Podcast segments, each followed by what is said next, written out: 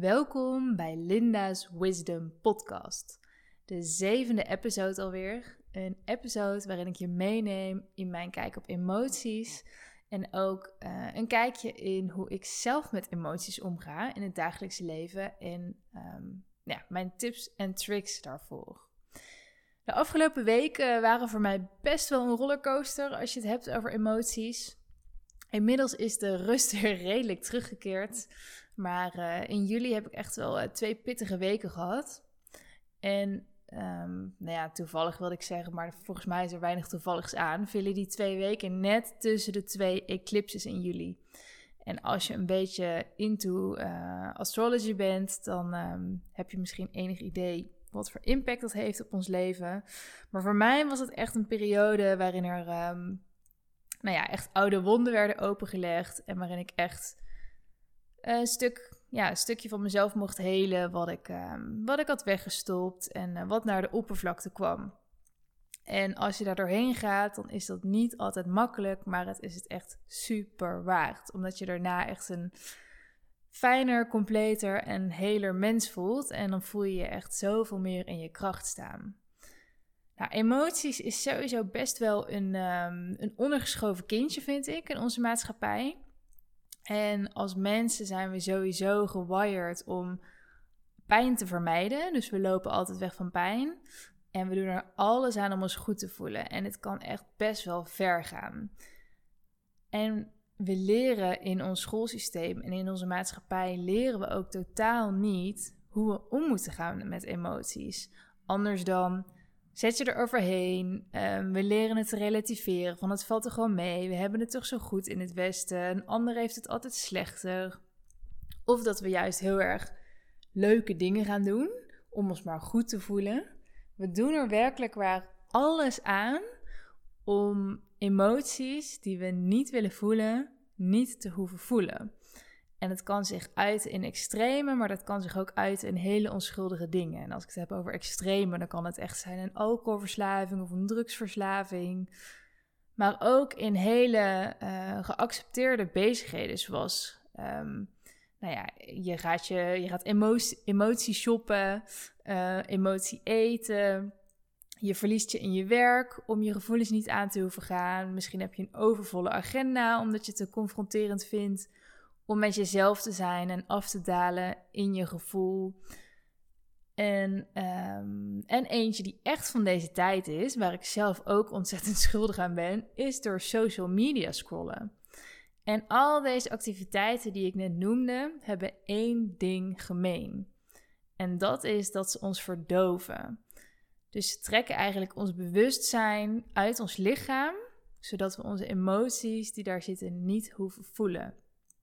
En het is echt super jammer, want als je uit contact bent met die emoties, dan ben je niet alleen, dan voel je niet alleen je verdriet, je pijn en je woede niet, maar ook de echte joy en de dankbaarheid en de liefde kun je dan ook niet intens ervaren. Dus um, ja, ik zie dat echt als een, uh, als een epidemie van, uh, van de maatschappij waar wij in leven. En wat het dan nog net uh, een tikkie erger maakt, en zeker als je kijkt naar de bewustzijnscommunities en teachers die daarover spreken, is de Law of Attraction stroming. En ja, de Law of Attraction is een feit. En ik heb daar zelf ook een podcast-episode over opgenomen om mijn kijk daarop um, te delen met je. Maar wat ik heel erg mis in heel veel leringen over die wet van aantrekking is dat er ook zoveel wordt gefocust op jezelf goed voelen. En ja, daar zit een kern van waarheid in. Maar omdat, het, omdat die wet van aantrekking zo eenzijdig belicht wordt en eigenlijk zo vanuit het mentale level, zijn we met z'n allen bang geworden om emoties zoals verdriet, angst en woede toe te laten en te ervaren. Omdat heel veel wet van aantrekking teachers stellen dat je dan, als je in die emotie zit, dat je ook situaties naar je toe gaat trekken die daarmee um, vibreren. Dus die daar, uh, die daar een match mee zijn. Nou, zij missen echt een uh, big piece of the puzzle. En nou, daar ga ik in deze podcast niet verder over in, want dit is geen wet van aantrekking episode. Als je het interessant vindt, dan uh, kun je die episode nog even luisteren. Volgens mij was het de derde of de vierde. Kun je even terugkijken. Maar goed, emoties. En een ander ding waar we ons, en ik zelf mezelf ook vaak schuldig aan maak, is dat we onze emoties labelen. Dus we labelen emoties als goede en slechte emoties. Dus we zeggen we voelen ons goed of we voelen ons slecht. En eigenlijk gaat het daar al mis. Want wat gaat er nou gebeuren als we dat labeltje eraf halen? Dan halen we ook een stukje lading van die zogenaamde slechte emoties af. Want waarom is het slecht om verdriet te voelen? En waarom is het slecht om woede te voelen? Nou, voor het gemak van deze podcast gebruik ik toch even de labels van goede en slechte emoties. Of anders, nee, ik noem het liever een hoge en een lage energie. Dus een hoge energie, dan zit je lekker in je vel, voel je je prettig. En een lage energie, dan ehm, heb je te maken met um, nou, wat zwaardere emoties.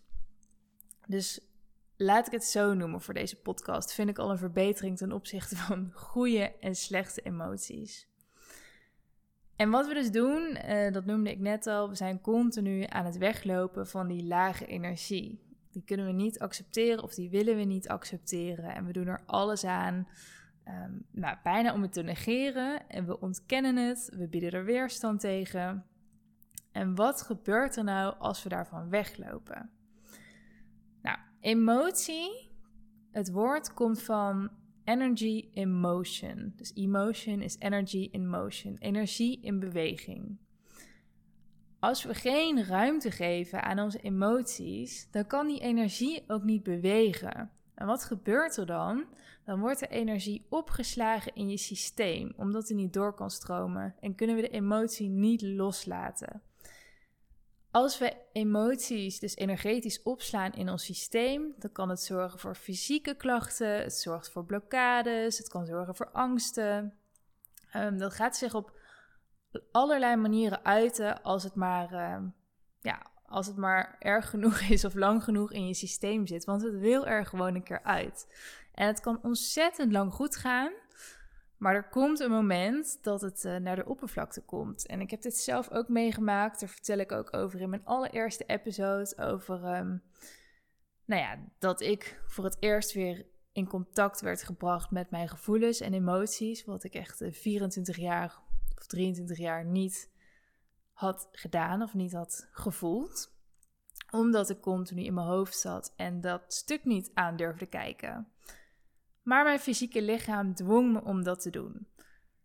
Nou, de laatste tijd heb ik daar weer ehm, nou, last van, wil ik niet zeggen, maar komt het weer terug.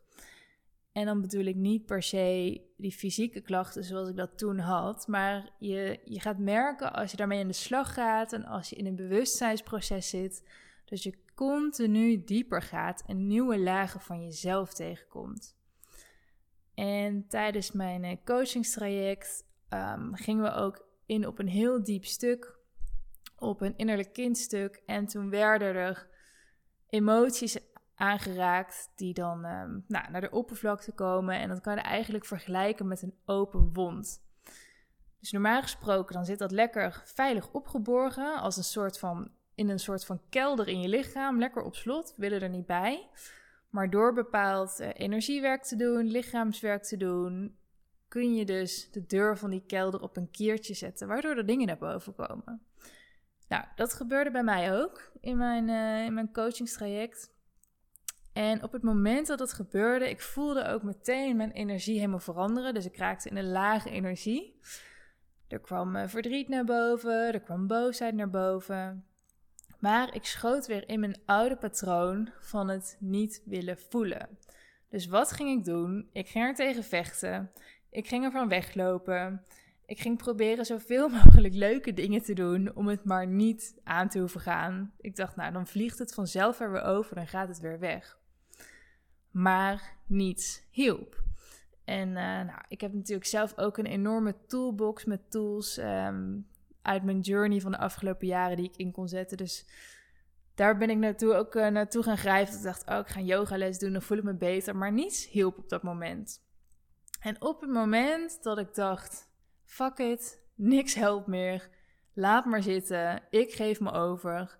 op dat moment gebeurt er iets magisch. Want als je dus in die overgave terechtkomt, dan valt de weerstand weg, dan valt het vechten weg.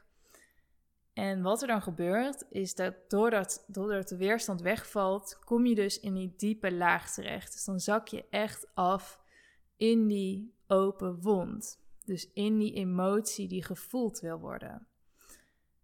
En wij denken allemaal dat het echt verschrikkelijk is, of verschrikkelijk zwaar, of verschrikkelijk moeilijk. Maar als we er niet tegen vechten en als die weerstand wegvalt, dan gaat die lading van die emotie af. Dus dan voel je dat verdriet wel, of dan voel je die woede wel. Maar dan kan het er zijn en dan kun je het dragen zonder dat het een drama is of zonder dat het dramatisch is. En wat er ook kan gebeuren op zo'n moment is als je daaraan overgeeft, dan kan het zijn dat er een release plaatsvindt. Dus het kan zijn dat er tranen komen. Het kan zijn dat je heel chagrijnig wordt omdat het, eh, omdat het er gewoon uitkomt. Maar dat hoort erbij en dat is maar van korte duur. En als het eruit is, nou, dan voel je je zo licht en zo lekker. En dan voel je je gewoon letterlijk herboren. En um, ik ben echt super blij dat ik uh, nou, dat keer zelf er doorheen ben gegaan. Omdat het me ook weer zo geremind heeft aan nou ja, eigenlijk uh, practice what you preach. Want ik weet met mijn hoofd donders goed wat het recept is om, uh, om door dit soort fases heen te gaan. Maar om het daadwerkelijk te leven is echt wel andere koek. En als je die bewustzijnsreis aangaat, dan ga je het niet één keer meemaken. Nee, dan ga je het honderd keer meemaken. En iedere keer voelt het als een nieuwe wedergeboorte. Maar het brengt je dus echt dichter bij jezelf. Het zet je meer in je kracht. En het zorgt echt ook voor hogere pieken in je leven. Dus voor meer joy, voor dankbaarheid, voor plezier, voor liefde. Um, ja, daarna voel je je iedere keer beter dan ooit. En kun je nagaan als je iedere keer een laag dieper gaat, hoeveel sterker dat gevoel wordt. Nou, dit wilde ik uh, even met je delen. Nou, dit is dus in een notendop uh, de, de twee weken voor mij tussen de eclipses door. Um, ja, wat wil ik hier nog meer over delen? Ja, ik had het hier laatst met een vriendin over en toen vertelde ik haar ook van nou, waar ik doorheen was gegaan. En toen zei ze, ja Marlin, ik, ik snap wel wat je zegt, maar hoe doe je dit dan? Ja, hoe doe je dit dan? Dit vroeg ik mezelf een uh, aantal jaren geleden ook af. Vijf jaar geleden, toen ik eigenlijk voor het eerst weer geconnect werd met mijn lichaam en met alle emoties en gevoelens ook die daarin opgeslagen zitten, was het ook mijn vraag aan mijn therapeut van hoe doe ik dat dan? Ik had geen flauw idee. En het advies wat ik toen kreeg was: neem iedere dag een kwartier de tijd om in stilte te zitten en breng je aandacht naar je lichaam. Ga voelen. Nou, ik deed dat. Ik ging iedere dag een kwartier de stilte opzoeken. Maar het lukte mij gewoonweg niet om contact te maken met mijn lichaam. Ik zat zo in mijn hoofd, zo in mijn gedachten. Het ratelde maar door. Ik kon niet op dat moment switchen van de aandacht naar mijn hoofd naar de aandacht in mijn lichaam.